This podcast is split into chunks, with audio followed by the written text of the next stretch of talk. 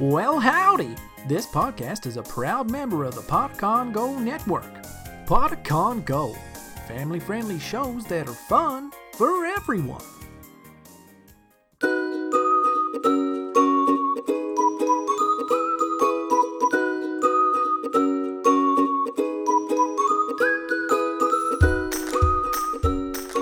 Welcome to Elderberry Tales. Ahead and get your favorite donkey. It's time for a story.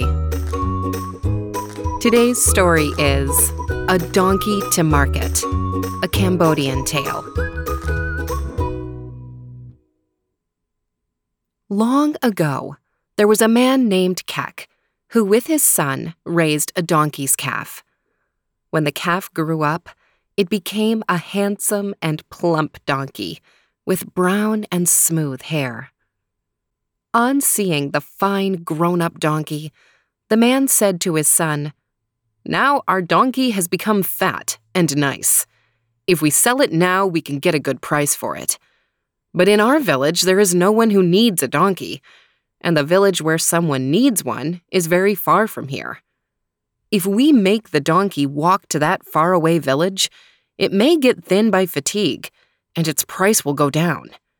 How can we get a good price for it? Finally, the man and his son decided what to do.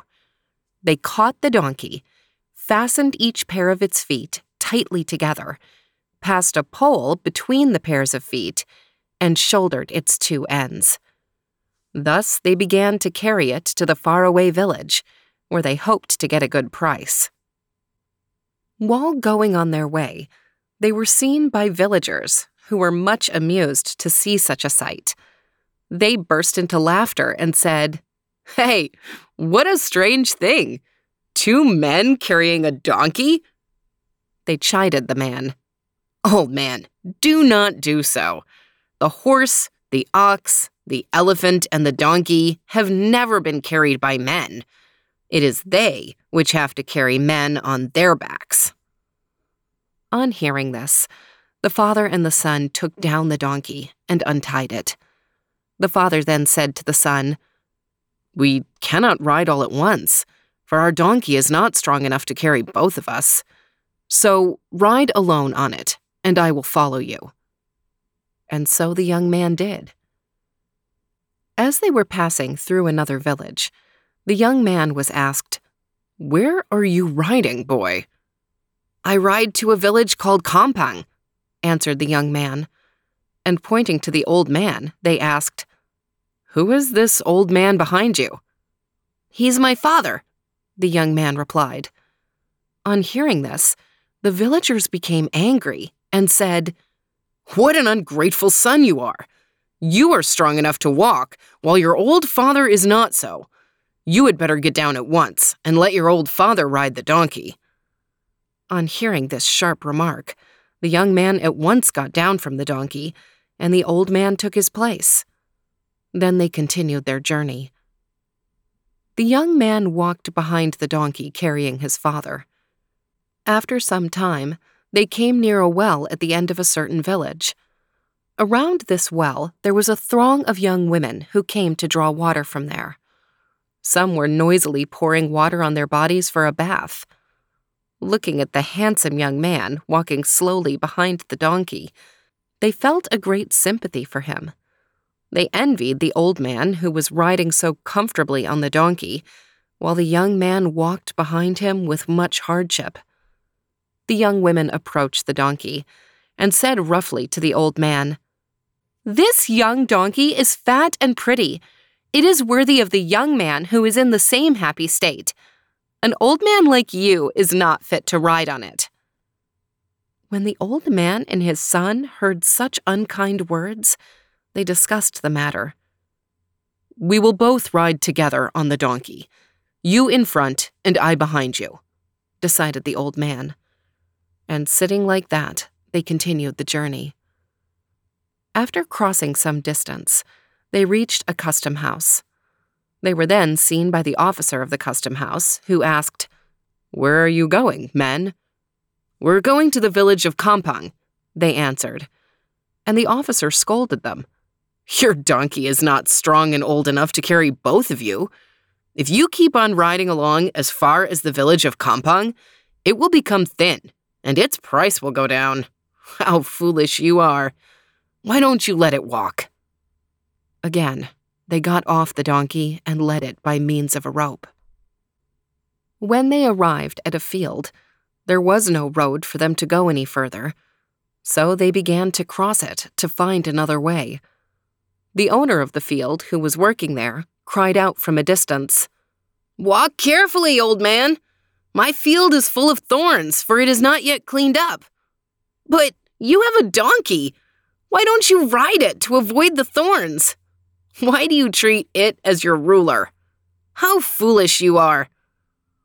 The father and son looked at each other. We cannot be in agreement with all people.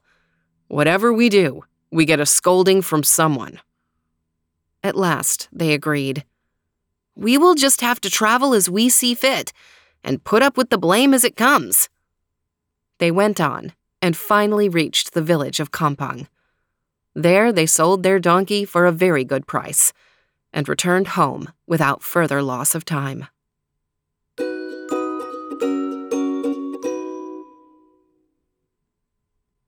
Everyone in this story had an opinion on the best way to get the donkey and its owners to the town. Which do you believe was the best idea?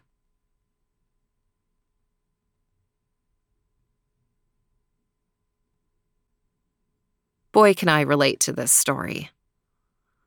There's something in me that just likes to make other people happy. So when someone tells me what they think I should do, lots of times I just go along with it. Because making other people happy and having them approve of me and like what I'm doing is important to me. But as the father and son discovered, you just can't always do that. You can't make everyone happy at once when different people are advising you to do opposite things. You just have to decide for yourself what you think is best. Have you ever gotten opposite advice like this from people on something that you needed to do?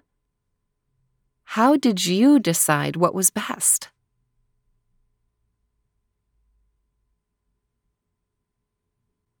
This is a popular story. There are many different versions of it, from countries in different parts of the world. This is the Cambodian version. And one of the reasons that I like it is because the father and son really realize the moral of the story that they're not going to be able to please everyone, and they're going to have to figure it out for themselves.